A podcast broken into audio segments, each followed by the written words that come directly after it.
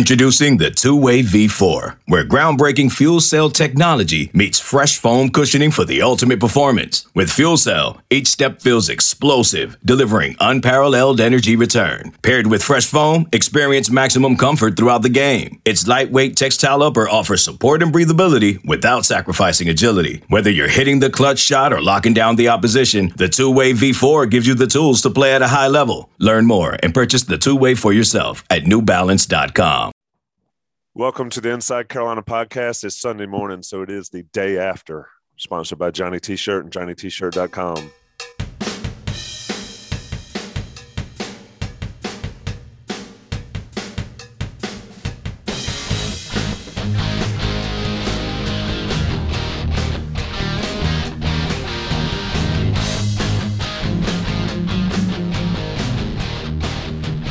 the day after brings Jason Staples and, of course, Buck Sanders to join me, Tommy Ashley. Again, InsideCarolina.com and JohnnyT-Shirt.com. Uh, Buck, the old saying is a win is a win. And it certainly goes down in the correct column for North Carolina after the 45 42 win over Miami. I don't really have much for this one other than just wow. Wow. What a what a what a day. Yeah, I think that's true to a certain extent, but like some other people that I know, uh, as I was, uh, you know, trying trying to digest all this, I was getting the the feeling like, uh, did I ever say there was such a thing as a bad loss, or you know, a, a good law? I mean, uh, I I was at that point where I was ready to say UNC won, but it was very just you know unsatisfying. Um, and to say that after a win is usually considered bad form. But I was at that point, you know, where you know this this even though it's a win, it goes in a win column, and years down the road, we may not remember much about this game. Uh, the way they won it felt very, very, uh, in some ways, uh, it was a relief, but it was disheartening. So uh, I'm over that point now, though. I'm I'm with you. A win is a win is a win. But there for a moment, it had me questioning a lot of my long-standing philosophies and beliefs about football. the uh, Jason, I said it off air, and I'll, I'll say it here. It felt very familiar. It just was flipped, right? How many times has Carolina been in Miami's shoes yesterday where you just play like garbage? You come back, you come all the way back, you're going to get it, you're going to win, you're going to win, and then you don't. Carolina did that numerous times last season. Miami uh, felt that feeling yesterday in Kenan Stadium. Your overall thoughts? We we're going to get into this specifically the second half, but yeah, it, it's a win. It's four and three is better than three and four going into a bye week. Your thoughts? Look, there's there's uh there's really good wins. There's wins that make you feel like you're you you escaped with your you know with your life. But there's no bad wins.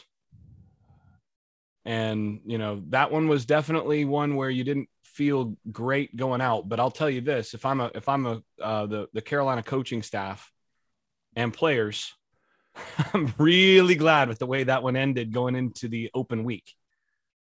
I mean, this is one where you know you feel like. Uh, so I'll, I'll I'll think about it this way. So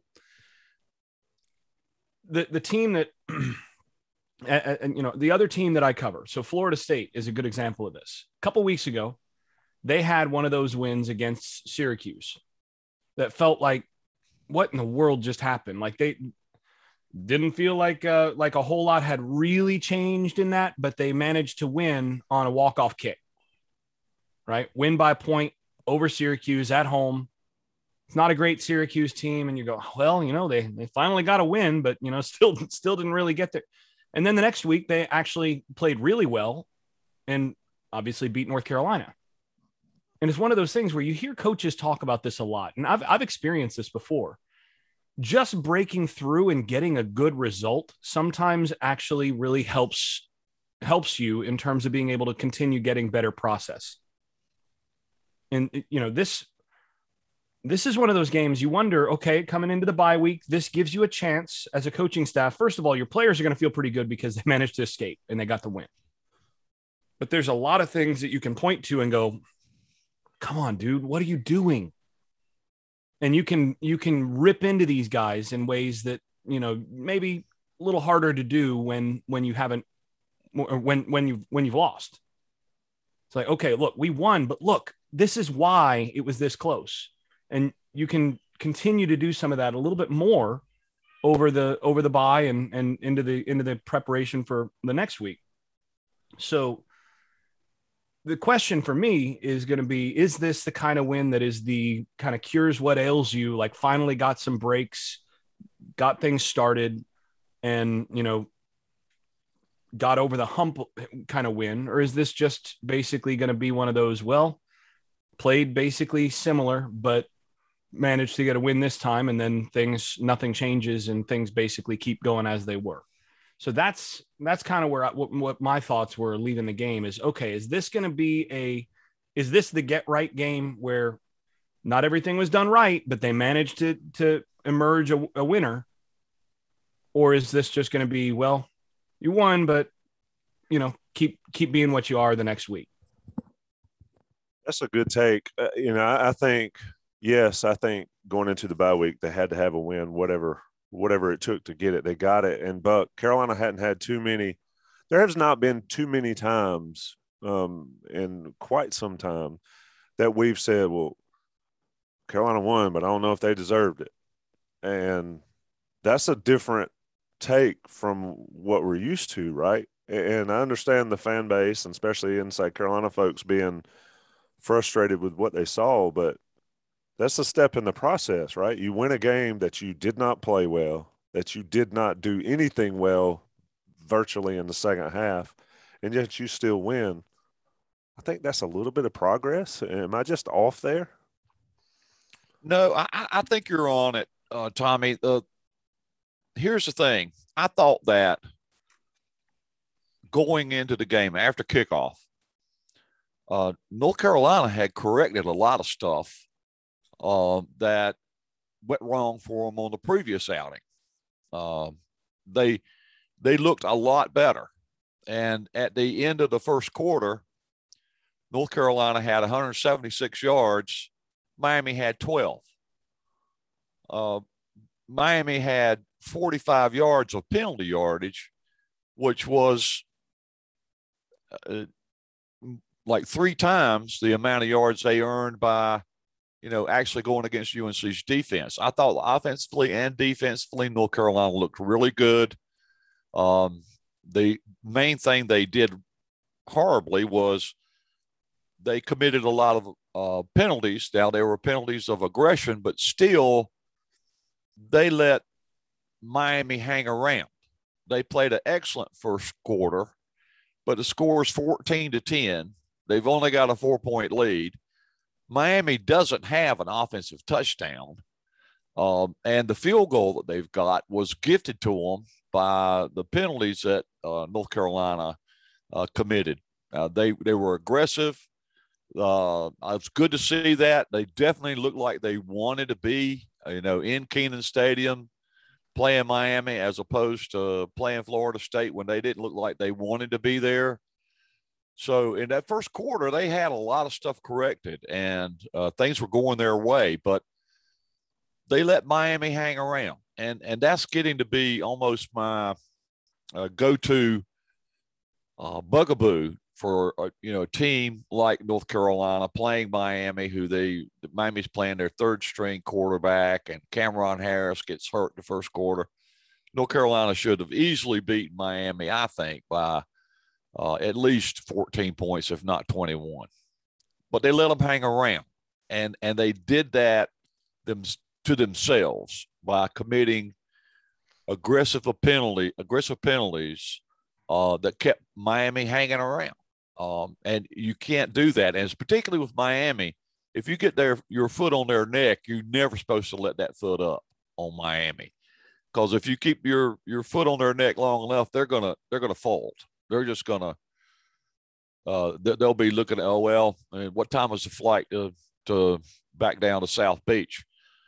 But in this game, North Carolina let them hang around, and there at the end, it felt like North Carolina stole one.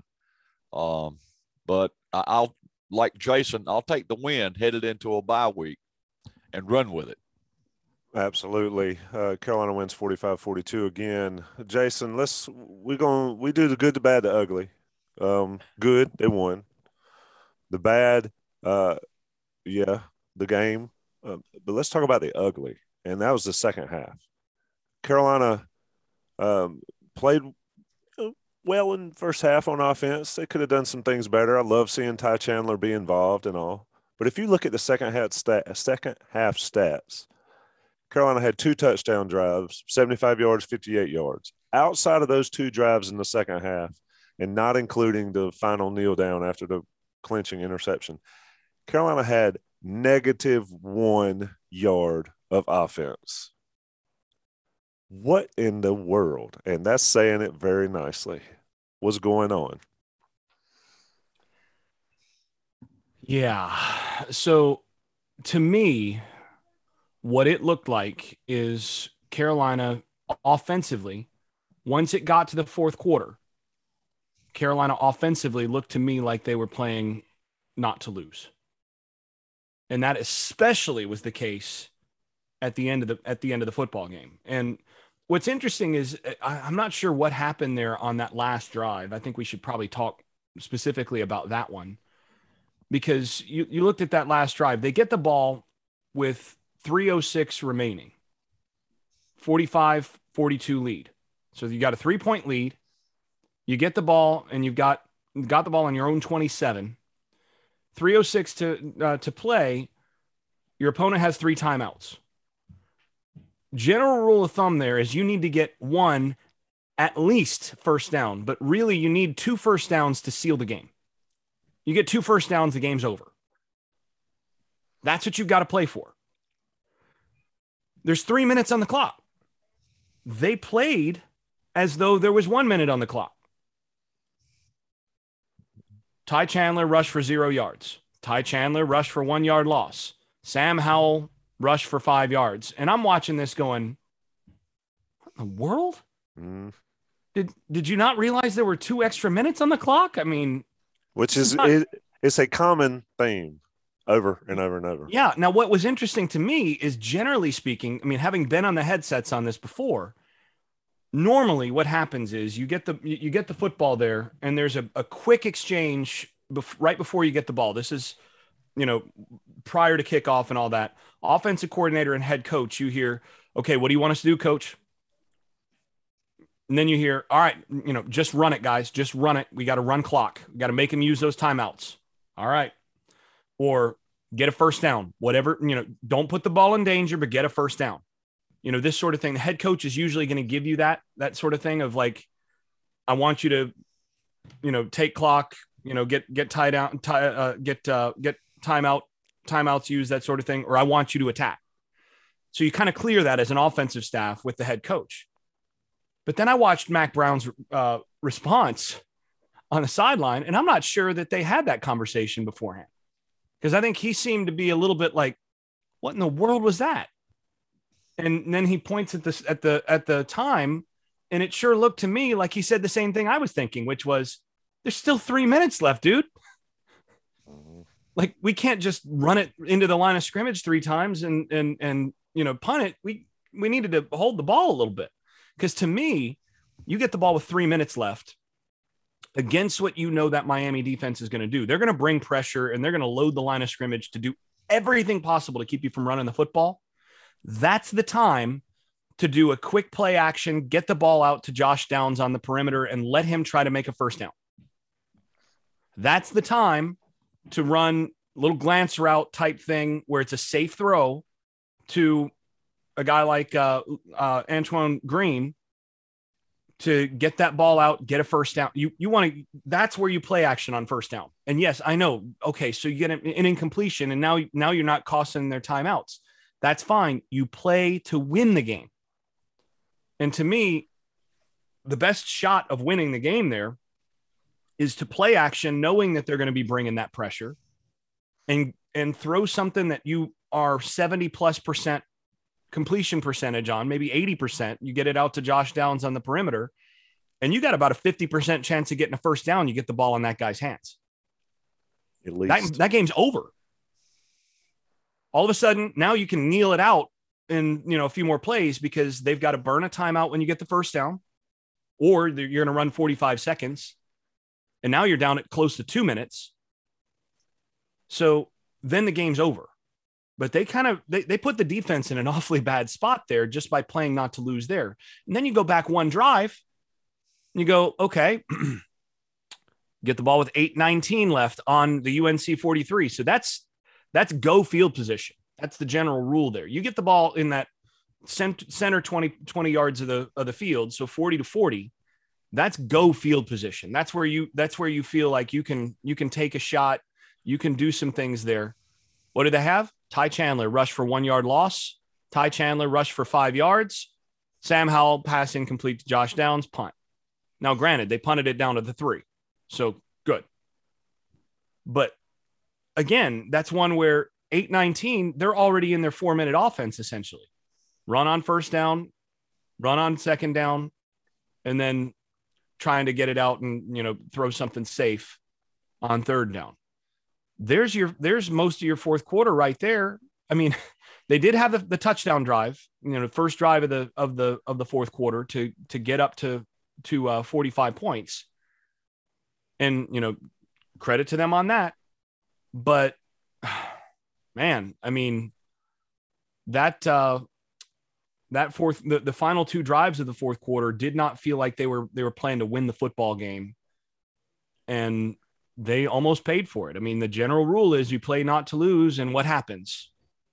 Yep. You get what you were trying not to do. You have to play to win the game. And, you know, that's something I, I, will give, you know, flipping over to the defensive side quickly. I will give the defense credit because on that last drive, they put, they called that, that drive to win the game. And we'll talk about that later. But, you know, that offensively, I thought the, the close of the game was really disappointing. Since we're here, let's go ahead and talk about it because Buck, uh, we've talked about um, Cedric Gray quite a bit on this podcast in the last few weeks. Kid balled out yesterday.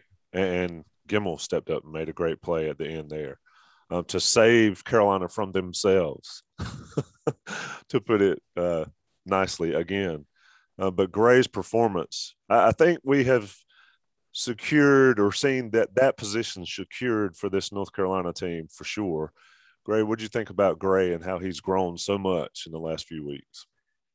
Yeah, it's really been interesting to see him uh, just sort of – and, and Mack talked about this in his post game that as far as uh, players recruited to North Carolina's defense, Gray is not your highest ranked recruit ever, you know, and you know they've got a bunch of players playing for them that are four star, even now five star, a couple of five star guys on the defensive side of the ball, and Gray just kind of came out of really nowhere as far as I was concerned. I mean, we had heard about him in the in the spring. He was looking good, blah, blah, blah. But it was just kind of a throwaway comment. I, I didn't really um, consider him as a guy that was going to merge as more or less the backbone of this defense. And that's what he's emerging as, um, as a backbone of the defense. But the, the problem that I have is that they have some very talented players on North Carolina's defense no question. There's some extremely uh, curious Conley, Myles Murphy, uh, Des Evans, uh, you know, Cedric Gray, Tony Grimes. You can go on and on. But uh, for me, uh, the the problem I was having last night was it looked like these guys were playing like a defense that had a collection of of talented players but wasn't playing as a unit. Uh, they're not playing as a unit, and the the yardage and the drives and the uh, the success they allowed Miami to have in the second half, And there was one particular play, I, you know, I'm, I'm trying, it's all a little bit of a blur now, but there was one play where North Carolina was trying to get the right number of players on the field there for a period of like what seemed to be a couple of minutes. And p- people were running off and on and um you know they never did seem to get lined lined up quickly enough. And i'm thinking to myself if i'm manny diaz i'm screaming at miami just just hike the ball. Just snap it because they don't have any clue what they're doing over there. They're not lined up correctly. And and actually um North Carolina ended up making a good uh, defense, made a good play on that. Kaimon Rucker came off the right hand side and uh, put some pressure on uh, Van Dyke, caused him to roll to his right, and he ended up throwing it out of bounds. But I mean, they look completely disorganized. Um, and that's not where I would expect this defense to be in game seven of, of the season. And I don't know what the cause of it is. I don't know. Obviously, don't know the solution of it, and obviously, I'm looking at it from the outside looking in. But uh, it wasn't a good look for the UNC defense on that play. Yeah, Jason. Uh, you know, bye weeks coming up. You can cure some things maybe in, in that regard. But yeah, I mean, they ended up making the play to win the game. But to Jason's point, or excuse me, to Buck's point, um, there was some organized, disorganized chaos out there at times with this team. What are you seeing, or what did you see yesterday against Miami that maybe surprised you, um, or maybe didn't with, the way this is going? So I, I'm I'm might be a bit of a minority voice here, but I, I, actually thought the defense played reasonably well most of this game. I mean, 13 drives and gave up 35 points. Uh, against a team that has scored some points this uh, this season, some uh, against a team with some explosive players, particularly Knighton at the at the back. When actually, it's one of those things where when Cameron Harris got hurt, it actually probably uh, helped Miami rather than hurting them because of his his speed. But I look at the first half in particular; they gave up 3.1 yards per play. That's that's real good. Well, in the first half, they only gave up 20 yards or 12 yards. So uh, they, they gave up 80 total yards in the first half. Right. So 3.3.1 yards per play in the first half. And you feel pretty good about that. Yeah. I mean, that's uh that that should have been it should have been 31 to 10 at the end of the first half. Offense, of course, gave him this gave him gave him a, a, a free score. So you know, defense gave up 10 points and 3.1 yards per play in the first half. That's winning football. The concerning part is second half, 6.4 yards per play and 25 points given up by the defense. Gave up 10 in the first half and 25 in the second on 6.4 yards per play in the second half. That's not good enough. But the the thing that the, the place where, you know, things got really concerning in the second half more than even on the defense is both sides of the ball struggled in the second half. The offense was only 4.3 yards per play in the second half.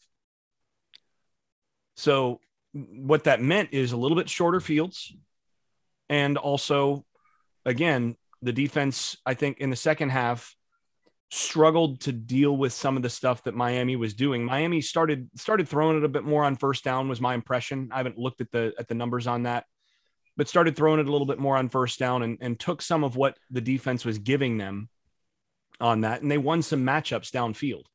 Uh, and they also had some problems in terms of some of the same problems in terms of angles and open field tackling that we've seen all year reemerged in the second half.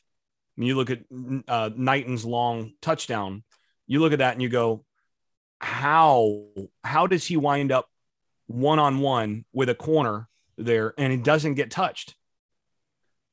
You can't have that in that situation where you've got really a corner and then a safety coming over. The corner just has to make sure that he's at least getting hand on the guy and the guy goes down. So to me, it's the tackling, it's the angles. it's some of those things. It's little technique things that that reemerged in the second half that they were able to take advantage of. Uh, so some of the communication in the secondary, just some of those little things. And, and, Miami made a few plays in the second half on on on some defensive backs that you know back defensive backs were in position and and and gave up plays. But I thought overall they put themselves in position to win in the first half. Game was closer than it should have been anyway. And then in the second half, they just, you know, you, the, the biggest thing was, I think they used the, the, it was the combination of penalties in bad situations that gave them, that gave Miami a couple first downs, kept some drives going.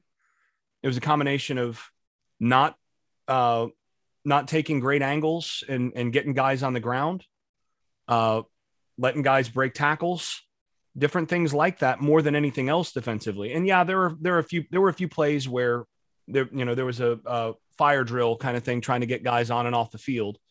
And, you know, I understand what's going on there. I mean, to what most likely is, is happening is uh, you're getting somebody upstairs is, is calling down personnel for the offense and offense makes a, a particular substitution change and somebody on the phones is probably going, okay, uh, you know, 21, 21, 20, no, 22, 22. And then you all of a sudden you've got that, or, you know, you've, you've got a couple guys that you tried to sub in and they're hollering for their guy, you know, out, out, out, out, you know, whatever defensive tackle needs to come out, you know, Ray, Ray, Ray, get out, get out. And he doesn't hear it initially. So now you got extra guys and now you're shuffling in and out. That sort of thing happens. It's happening too much right now. But my, my bigger my bigger thing is that they've got to figure out how to do some of the basic fundamentals right defensively in terms of and, and right every time in terms of of pursuit angles in terms of getting guys on the ground and in terms of making sure that they uh, that they get off blocks that's the other thing in this game they had two sacks in the second half they had uh, you know four sacks on the game uh, I don't know how many tackles for loss they had, but let me take a look. Uh, tackles for loss. They had eight tackles for loss. That's not terrible. I mean, that's around what you kind of expect for a decent outing there.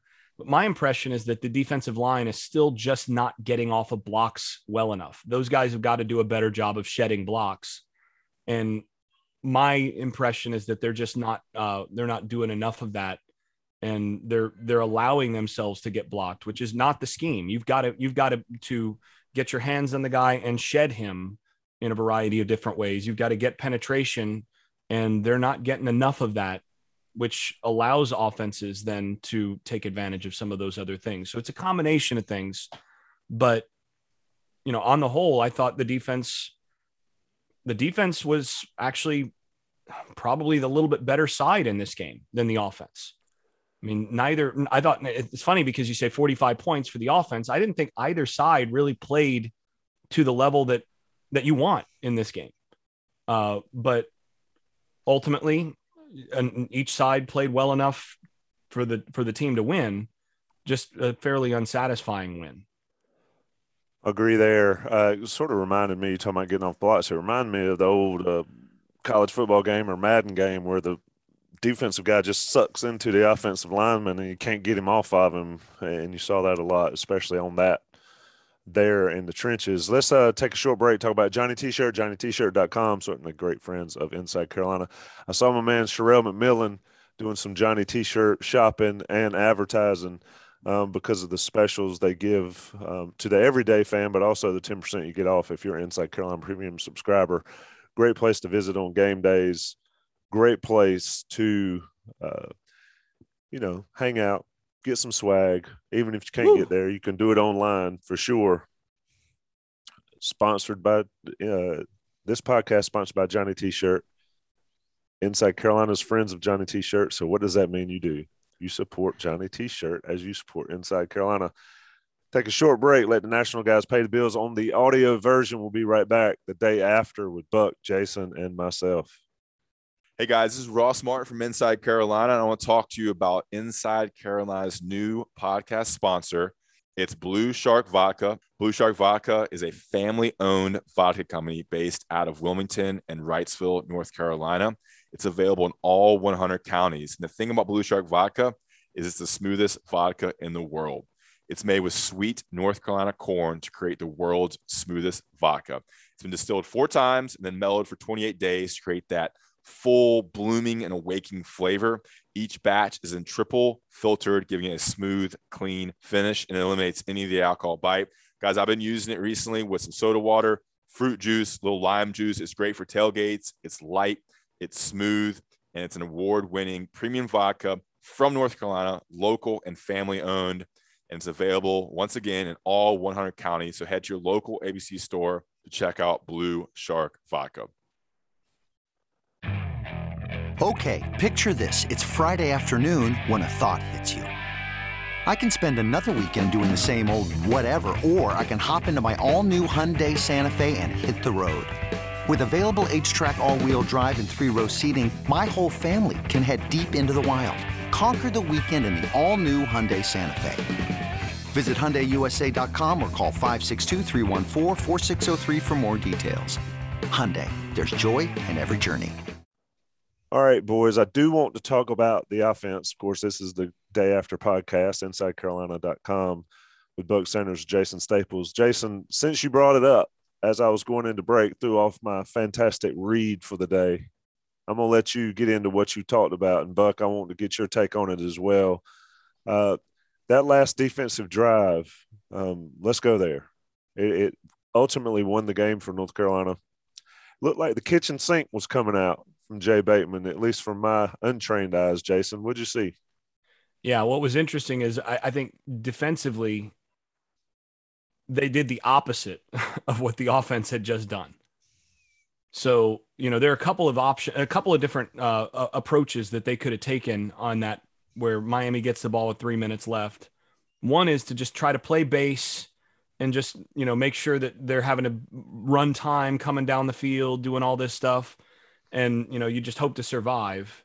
And that to me is in with three minutes left, that's playing not to lose. Like we just can't give up the big play here, whatever. That is not what they did. Jay Bateman, uh, like you said, he, he broke out the kitchen sink on that play where or I mean on that uh, on that on that whole drive where they brought some type of blitz from different angles on every play of that drive, trying to get trying to end that drive with it with a sack, with a turnover, with whatever. And you could see that it was it was a okay. We're going to bring the the Big Twelve blitz from the field here. We're going to bring, you know, we they brought safeties. What three three different plays I think on that drive on the blitz. And there were, you know, it's funny because Gray obviously finishes that with the with the with the pick, with on a great play by Gemmel, by the way, to get his hand on that football. He should he should get a lot of credit for fighting through that block and getting his hand on the football. But they that was not actually the play that should have ended the drive. There were two or three plays on that on that drive that should have ended the drive because you had uh, Biggers had uh, had Van Dyke, the quarterback, to dead to rights. What twice? One on one in the backfield where he, you know, he's coming off unblocked on the blitz. I mean, the blitz works exactly as you draw it up. You got your one on one with the safety and the quarterback in the backfield twice for what should be drive killing sacks because you're going to burn 25 30 seconds minimum just getting your your your receivers back they're running downfield You've got an eight, 10 yard loss. All of a sudden, you know, 30, 30 seconds have gone by. You're they're snapping it now. It's third, it's you know, second, third, and long. Totally different, different complexion of that. You bring another blitz and and and the game's over. That's what they were going for. But danged if they cannot get guys to actually take the right angle and break down and and and sack the quarterback in those situations. And I mean, I hope if there's no other drill that they do this bye week, it's getting the safeties and uh, and outside linebacker, defensive end types, your edges, and whoever else is going to be coming off the edge to practice coming hard off that edge against somebody that can actually make a move and being in position to make that tackle instead of screaming right by him. Work on that because this defense would look completely different on the year if they had guys making that tackle in the one on ones in the backfield instead of over and over. How many times this year would you say we've seen that where a, a guy comes unblocked, untouched from the, the safety position or from the outside linebacker position or just from the edge in general, untouched against the quarterback, only to watch the quarterback go zoop, and then just And either was- make a throw or you know run for a first down or in a couple cases run for a touchdown. And you go, dude, that should be an 8 10 yard loss. What happened? How many times did you say that's happened? uh, A bunch. Yeah. And the thing is, is they're not making some uh, yank you out of your shoes move to avoid it. It's the same move every time. it's just like Every quarterback's made exactly the same move where it's just press a little bit harder into the backfield a little bit. You know, the back foot goes a little bit further, a little juke, step up, step forward, and then the guy just run runs too far, too deep in the backfield, and you go, dude, you had him. So, you know, I, I would, and I agree. It's eight, ten times maybe this year that we've seen that. That's eight or ten drives that are stops that that end up not being stops. But the thing that that it should be encouraging to me is how aggressive the defense got there and how they, you know, I, I tip my cap to Bateman on that last drive because I tell you what, if I was the defensive coordinator, I'd have been ticked off by, by the way that I just gotten the ball in that field position after, you know, you had a first down with three minutes left. Like, seriously, you go three and out like that? Come on, guys.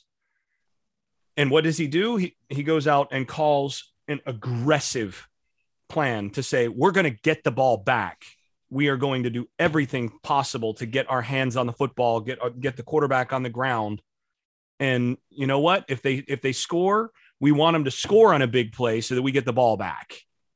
That was the right call in terms of defense to play complementary football. If Miami's going to score there, you want it to be because they beat one of your defensive backs on a 60 yarder right there and the offense can get the ball back completely the right approach. And finally, eventually, the pressure worked. Now it was, you know, again, they they on a combination of penalties and everything else, they were able to, to move the ball on it despite getting all that pressure. But again, again, the pressure eventually got there and it eventually worked. They got a guy to get a hand on the football and end the game.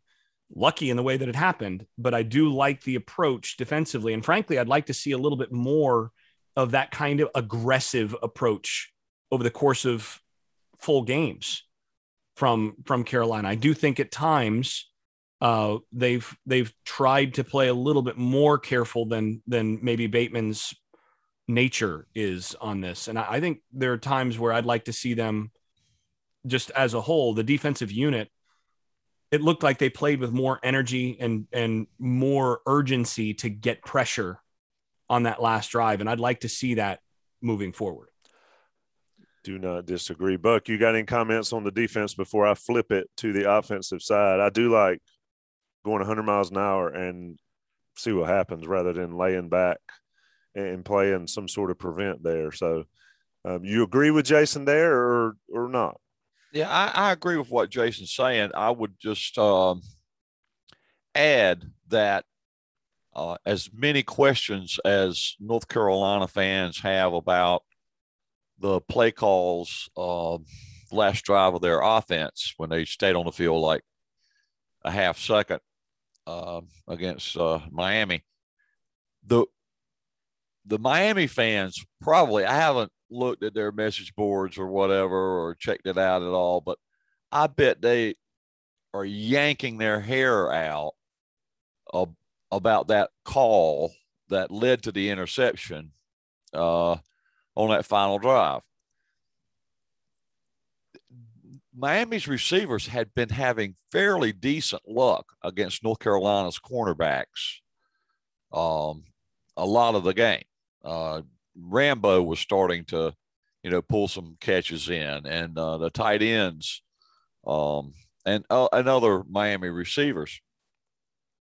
And what do they do?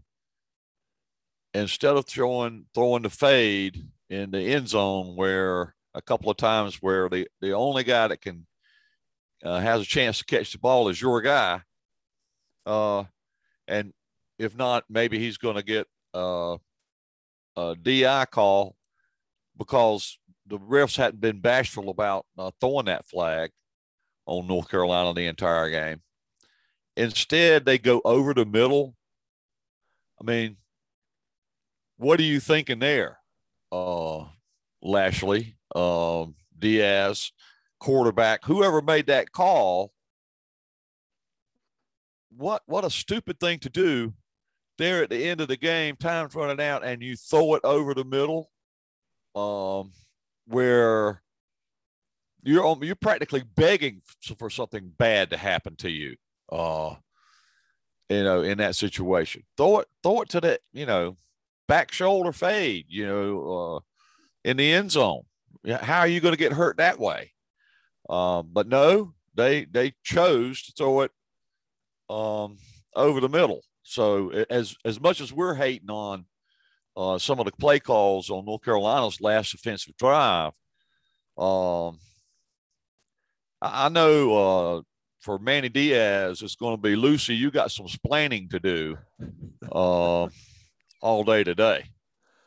And you know what's interesting is, Car- is Carolina was in position, even if Gemmel had not gotten his hand on that football, they were in position to potentially intercept that ball, at least break it up, or make a make a secure tackle there. Because uh, that was on a glance route that that was going to be thrown on on the inside, and you had uh, you had two guys. You had the the the slot coverage was in good position, and the safety coming downhill uh, that was Morrison was in good position to make a play. I mean, Morrison would have had a shot at it. So they were in position all around against that.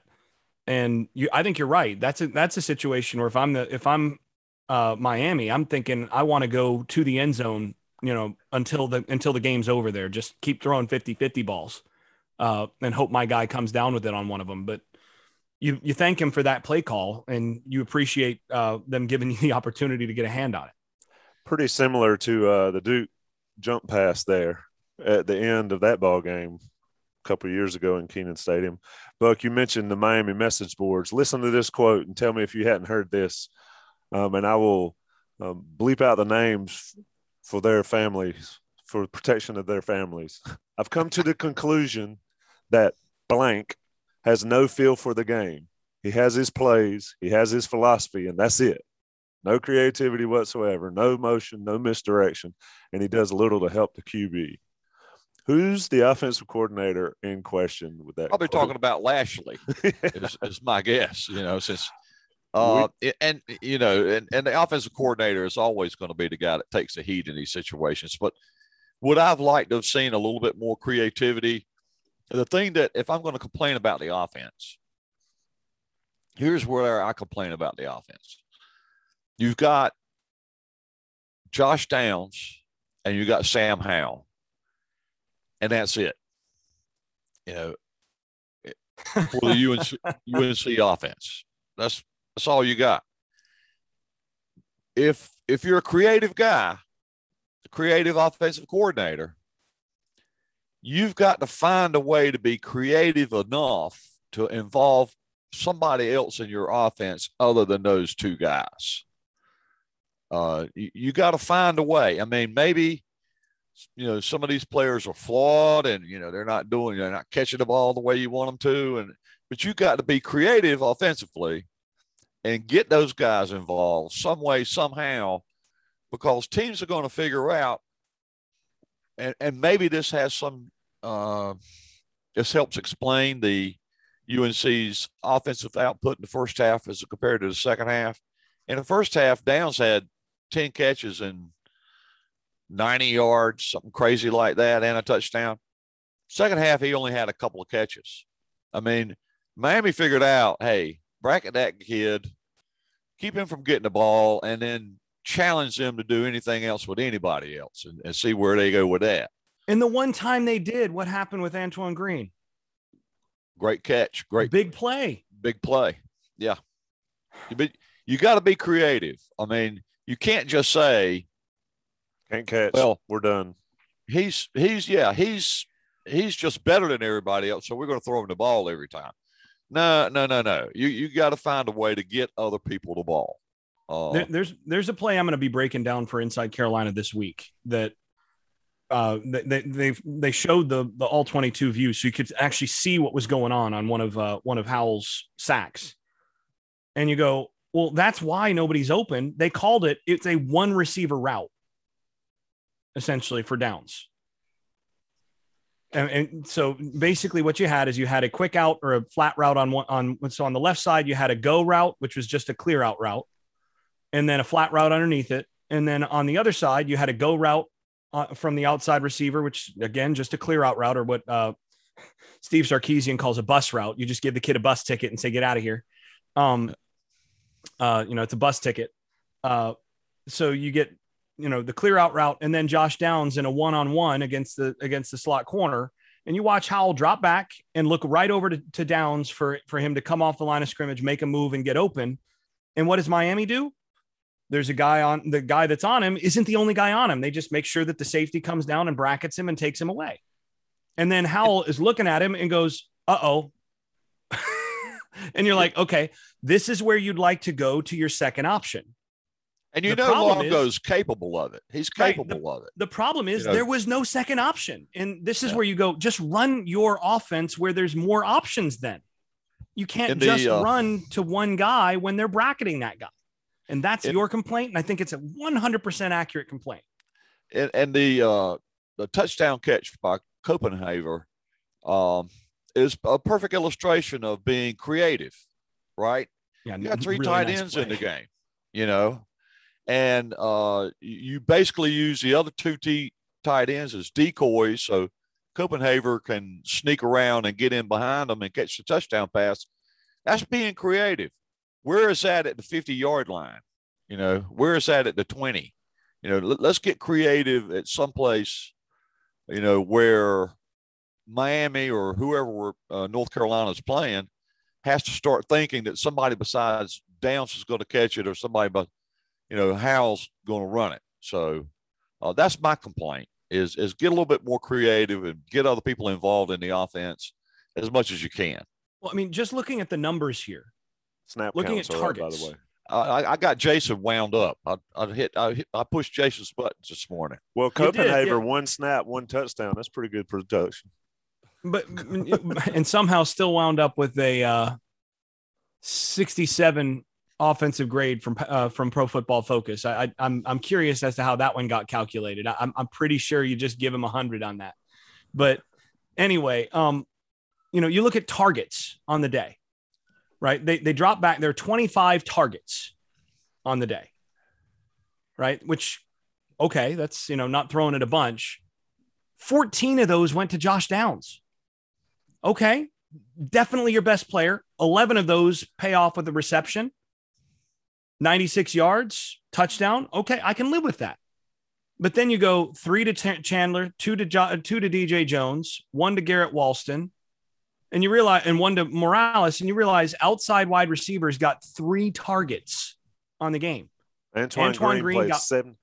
He played 75 snaps. How many targets? One. One. one target for Antoine Green for 41 yards and one and two targets for Justin Olson for for nothing. That's it.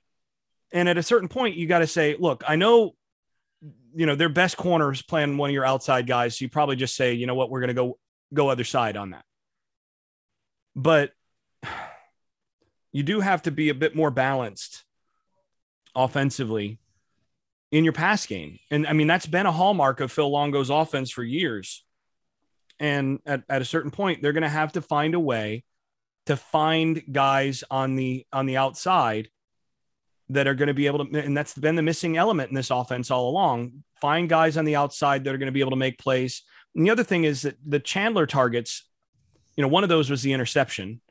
Uh but the Chandler targets too, those were were screens and behind the line of scrimmage. I'd like I'd really like to see them challenge teams a little bit more to cover Chandler and those outside receivers in other situations. But hopefully the bye week it gives them an opportunity to to really figure out what they can do there and what they feel like their personnel offers them in those situations cuz right now that's that's an area where you feel like if you're a defense if you bracket Josh Downs and you take him away you're taking away more than half of what the offense does. One one wag on the message board. I forget who else he included in there, but he mentioned all the people that got zero targets uh, like Khafre Brown and Emery Simmons and a bunch of the other UNC receivers. And he included in there Roy Williams as somebody that did not get a target um, on Saturday night against Miami, along with some other people. I just throw away names. That's so Roy Williams got the same number of targets as uh, Emery Simmons did on Saturday night, or know, Khafre Brown. Yeah, Khafre Brown didn't even see a snap. So that experiment, I will stop saying that he's going to be the breakout guy um, of whatever game. But like I said, uh, Jason, you mentioned it, and I want to hit on it because this sort of brings into something that we discuss a lot is those PFF grades. Copenhaver had one snap, one catch, one touchdown, and he flunks his PFF grade basically with a 66. Yeah, they're tough graders there, aren't they? At PFF. He did get a 79.4 receiving grade though. So I mean, Yeah. Man, you got to do more with that one catch. I Copenhaver, guess. do better. If, maybe if he'd caught it with his teeth, he would have gotten hundred percent. One, you got to one hand it like Lane well- Kiffin did with the water bottle after the Tennessee game. You got to Yeah. Odell it. Yeah, How, how about him pulling out the, the golf ball there, full George Costanza style? You know, Neyland was angry that night, my friends. That was uh, if if if you're listening to this and you haven't seen the Tennessee, oh miss, That's crazy. And you know, the thing about it is, you who goes to a, a football game with golf balls in their pocket unless they're thinking about throwing them at somebody, right? If, I mean, if you they know, were throwing wasn't like, shotgun shells, or oh, uh, something, I you know, the passion got the best of me here. You know, uh, they, they had a pocket full of golf balls. Yeah, there was definitely something premeditated there. Yeah.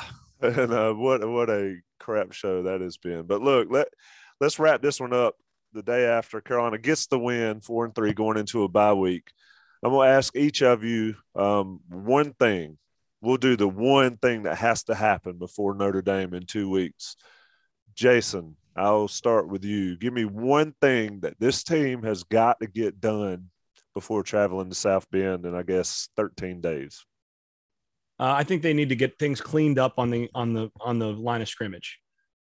Primary thing, get things cleaned up on the line of scrimmage in terms of technique, uh, in terms of communication, and that's on both sides of the ball. But but in particular, on the offensive side of the ball, the more they can get things cleaned up on the line of scrimmage, the better off they're going to be going going forward. There needs to be a bit of a war in some drills between the offensive and defensive sides and there need to be some really really good you know offensive and defensive only drills where they're making sure that guys are are are engaging in proper techniques throughout uh, to me fix some of the things on the line of scrimmage and a lot of other stuff takes care of itself Buck, what you got?